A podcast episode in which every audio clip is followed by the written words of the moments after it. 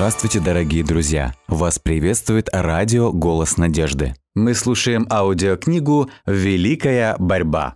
Но слепой и безжалостный фанатизм изгнал из ее пределов всех наставников добродетели, поборников правопорядка, честных защитников престола. Тем, кто желал сделать свою страну знаменитой и славной, было сказано «Изберите, что вы желаете, костер или изгнание». В конце концов, государство было разрушено, совесть больше не преследовалась потому что ее не осталось у народа. За религиозные убеждения больше не сжигали, потому что не существовало религии. Изгнание никому больше не угрожало, ибо не стало патриотов. Революция со всеми ее ужасами явилась страшным плодом подобной политики. С изгнанием гугенотов во Франции начался всеобщий кризис. Цветущие города стали приходить в упадок, плодородные земли превращались в пустыни – Небывалый прогресс сменился интеллектуальным застоем и нравственным разложением. Париж превратился в огромнейшую богадельню, и, как было подсчитано, сразу после революции 200 тысяч нищих ожидали помощи от короля. Только иезуиты благоденствовали в разоренной стране и с неслыханной жестокостью проявляли свою власть над церквями, школами, тюрьмами и исправительными заведениями. С помощью Евангелия во Франции можно было бы решить те политические и социальные проблемы – которые поставили в тупик духовенство, короля и законодателей, и в конце концов обрекли всю нацию на анархию и гибель. Но под влиянием Рима народ утратил драгоценный смысл наставлений Спасителя о самопожертвовании и бескорыстной любви. Люди были далеки от того, чтобы жертвовать собой ради блага других. Никто не обличал богатых за то, что они притесняют бедных, а бедные не получали никакого вознаграждения за свой рабский труд. Эгоизм богатых и власть имущих – становился все более ощутимым и деспотичным.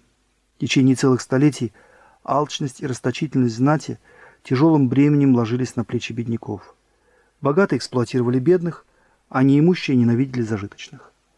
Во многих провинциях поместья принадлежали знати, а труженики были только арендаторами. Их жизнь зависела от милости хозяев, и они были вынуждены во всем подчиняться их несправедливым требованиям.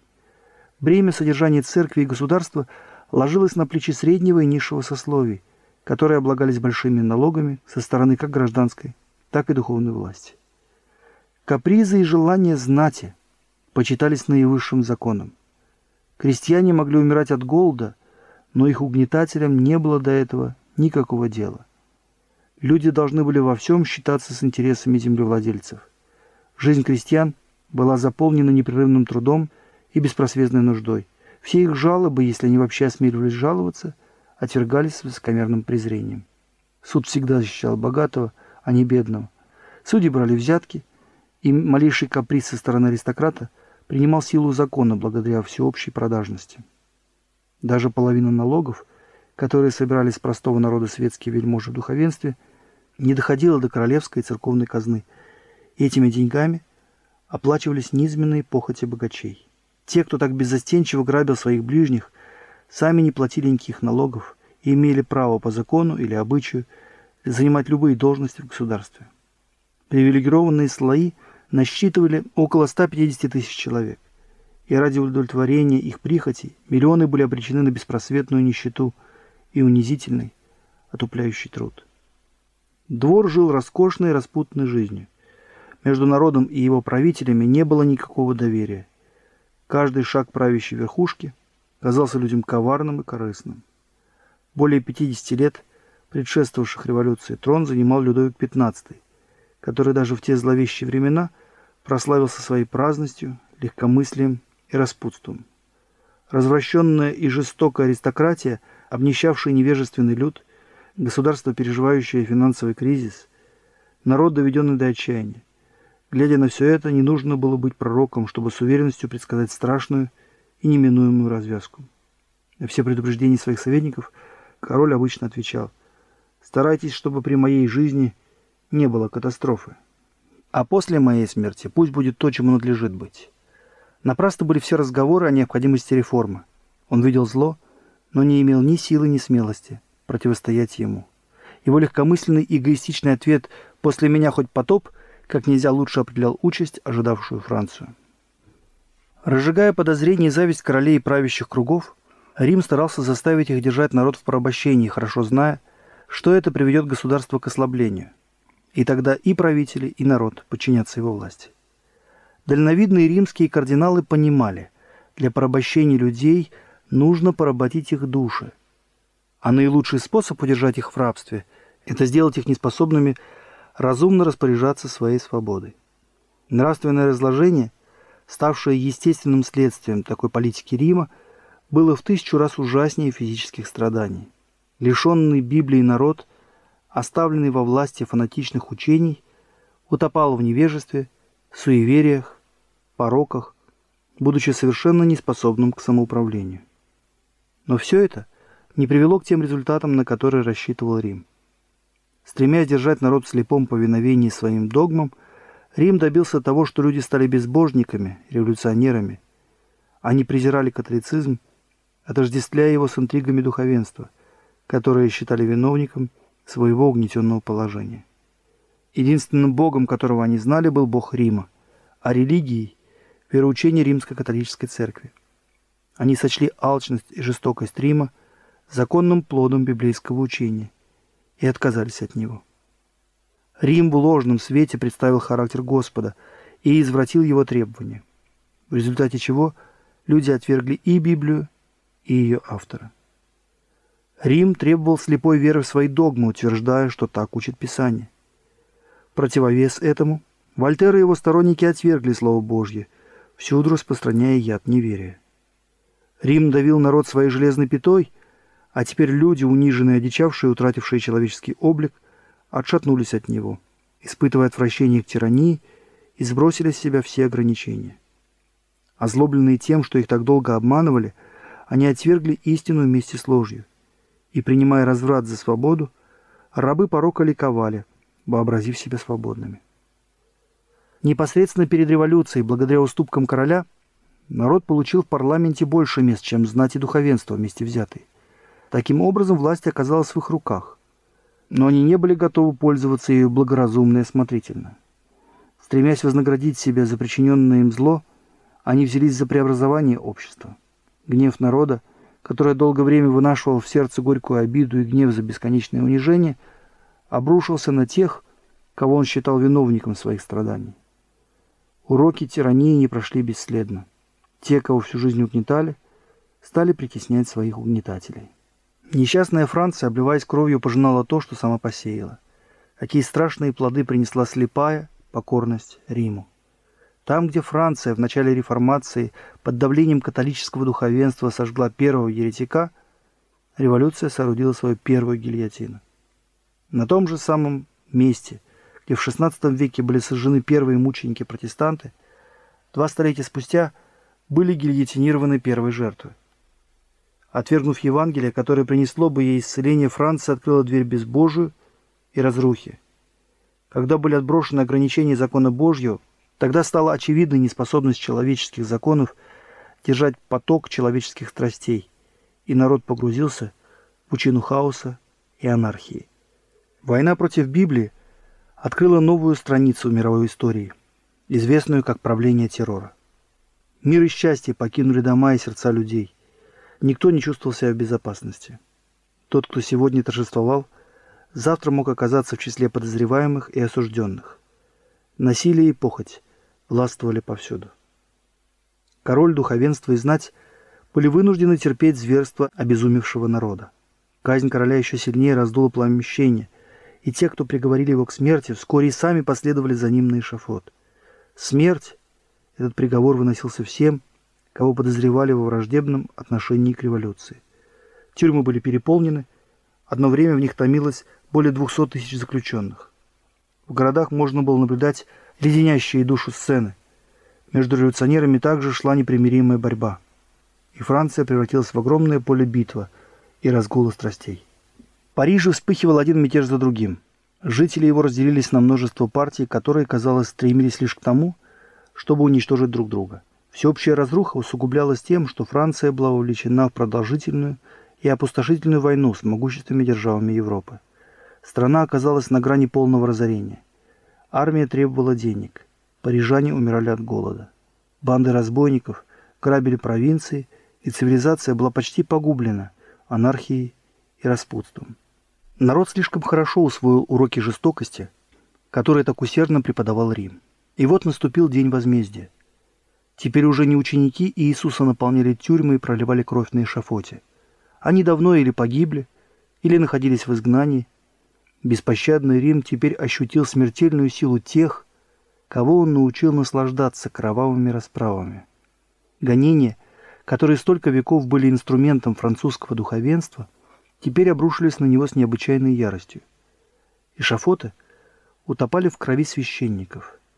Галеры и тюрьмы, когда-то переполненные гугенотами, теперь стали местом обитания их гонителей. Прикованные цепями к скамье и веслам, католические священники испытывали все те страдания и муки, которыми их церковь безжалостно подвергала кротких еретиков.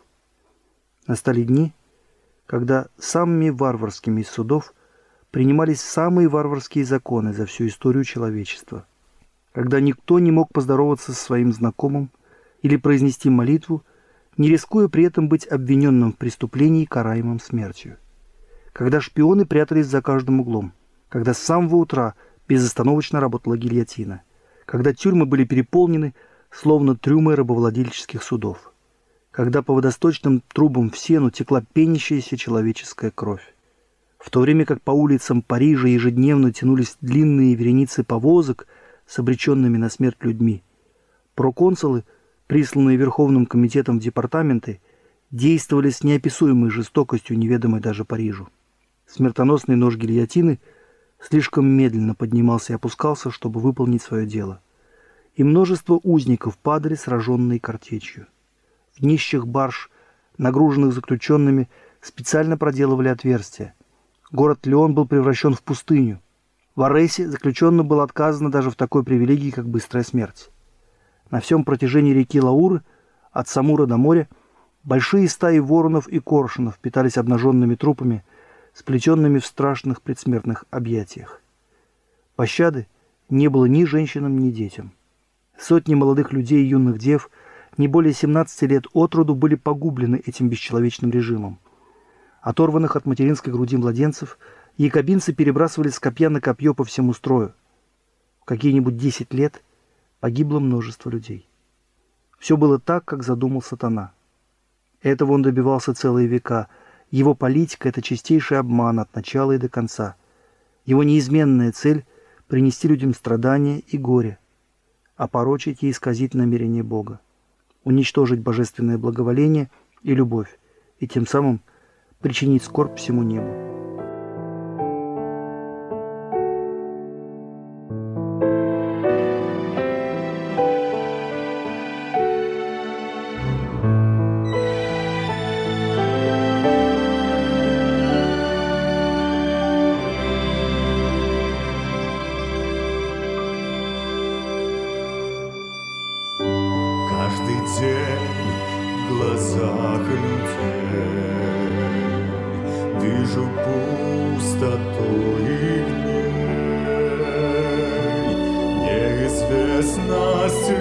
preacher's door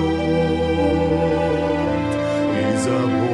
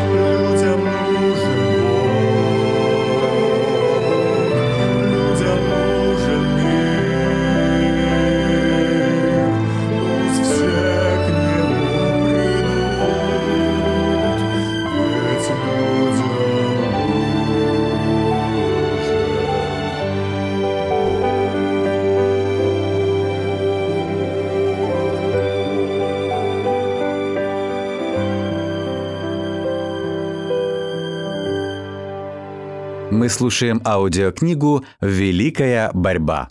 Сатана искусно превращает людей в слепцов, выставляя Господа виновником всего происходящего и заставляя думать, будто все несчастья – результат осуществления его замыслов. Когда развращенные и доведенные им до звероподобного состояния люди освобождаются от Бога, он толкает их на крайнюю жестокость. А затем разнузданный порог преподносится тиранами и угнетателями, как плод свободы. Когда заблуждение обнаруживается под одним покровом, сатана всего лишь облекает его в другую форму, и люди принимают его так же охотно, как и прежде. Когда народ понял, что папство – это обман, и сатана не мог уже таким путем заставить людей нарушать закон Божий, он принудил их считать всякую религию мошенничеством, а Библию – басней.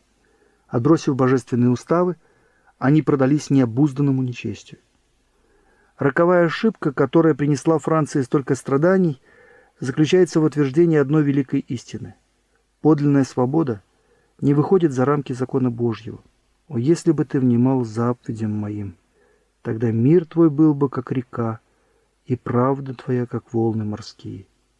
Нечестивым уже нет мира, говорит Господь, а слушающий меня будет жить безопасно и спокойно, не страшась зла. Атеисты, скептики, отступники отвергают закон Божий и борются против него – но последствия всего это довольно красноречиво говорят о том, что благополучие человека в повиновении божественным заповедям. Тот, кто не хочет учиться по книге Божьей, может извлечь урок из истории народов. Когда сатана с помощью католической церкви заставил людей свернуть с пути повиновения Богу, он тщательно скрывал свои истинные намерения. Его работа была столь искусно замаскирована, что падение нравов и разруха – не казались следствием нарушения закона. К тому же Дух Божий противодействовал сатане, и он не мог вполне осуществить свои замыслы. Но во время революции закон Божий был открыто отменен Национальным советом, и в годы террора причинно-следственная связь стала очевидна для всех. Когда Франция публично отвергла Бога и Библию, нечестивцы и духи тьмы ликовали, достигнув желанной цели. Целая страна – освободилась от требований закона Божьего. Не сразу совершается суд над худыми делами, от этого и не страшится сердце сынов человеческих делать зло. Но нарушение справедливого и праведного закона неизбежно должно было привести к несчастью и разрухе. Хотя нечестие людей и не было моментально наказано, они без сомнений шли к неизбежной гибели. Веками отступничество и преступления наполняли чашу возмездия, и когда она переполнялась, Презирающие Бога узнали, как страшно, когда кончается божественное терпение. Сдерживающая сила Духа Божьего больше не ограничивала преступную власть сатаны. И тот, кто всегда наслаждается страданиями людей, получил свободу действий.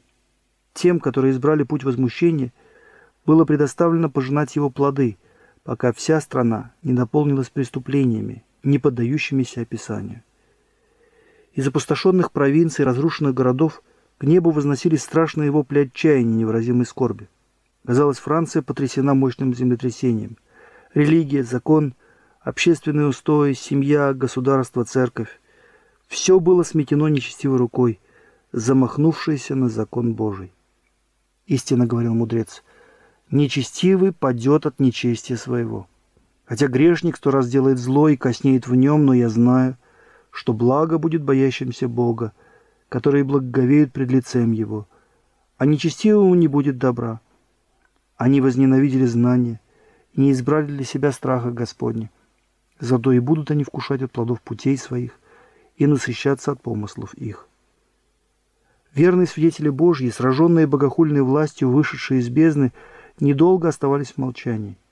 Но после трех дней с половиной вошел в них дух жизни от Бога, и они оба стали на ноги свои, и великий страх напал на тех, которые смотрели на них. В 1793 году Национальным собранием Франции были приняты декреты, отменявшие христианскую религию и упразднявшие Библию. Но спустя три с половиной года это же собрание вновь возвратило свободу читать Слово Божье. Весь мир увидел, сколь чудовищны последствия отвержения Священного Писания, и люди признали необходимость веры в Бога и Его Слово как основу добродетели и нравственности. Господь говорит, «Кого ты порицал и поносил, и на кого возвысил голос, и поднял так высоко глаза твои? На святого Израилева. Посему вот я покажу им ныне, покажу им руку мою и могущество мое, и узнают, что имя мое — Господь». Относительно двух свидетелей пророк Иоанн говорил, «И услышали они с неба громкий голос, говоривший им, «Взойдите сюда». Они взошли на небо на облаке и смотрели на них, враги их. Франция объявила войну двум свидетелям Божьим, но теперь они были возвеличены, как никогда прежде. В 1804 году было учреждено британское иностранное библейское общество. Это положило начало другим подобным обществам с многочисленными филиалами во всей Европе. 1816 год – дата рождения Американского библейского общества. Когда было учреждено британское общество, Библия издавалась и распространялась уже на 50 языках. С тех пор она была переведена на сотни языков и диалектов мира.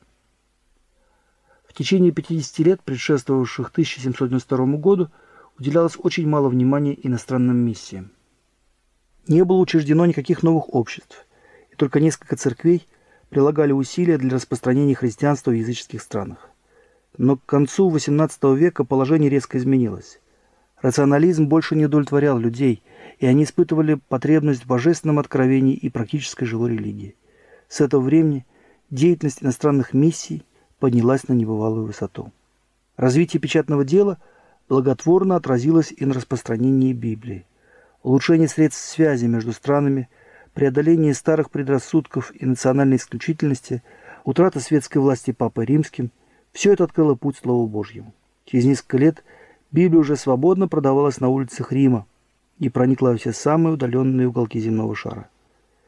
Безбожник Вольтер однажды хвастливо заявил, «Я устал слушать банальные фразы, что 12 человек основали христианскую религию. Я докажу, что достаточно и одного человека, чтобы уничтожить ее». После его смерти – жило не одно поколение. Миллионы людей присоединились к войне против Библии. Но как недосягаема эта книга, как далека она от уничтожения. Если во времена Вольтера Библия существовала в сотнях экземпляров, то теперь ее количество исчисляется сотнями тысяч. Один из первых реформаторов сказал так. «Библия – это наковальня, о которой разбился не один молот. Господь говорит, ни одно орудие, сделанное против тебя, не будет успешно. И всякий язык, который будет состязаться с тобой на суде – ты обвинишь. Слово Бога нашего пребудет до вечно. Все заповеди Его верны, тверды на веки и веки, основаны на истине и правоте. Все, что построено на человеческом авторитете, рано или поздно разрушится, но то, что созидается на скале неизменного Слова Божьего, будет стоять вечно.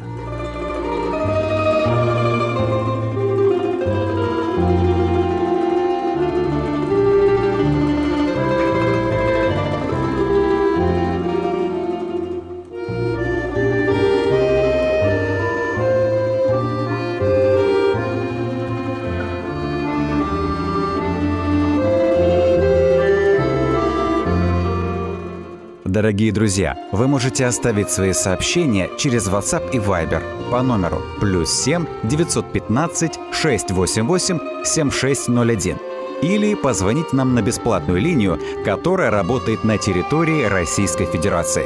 Номер 8 800 100 ровно 1844.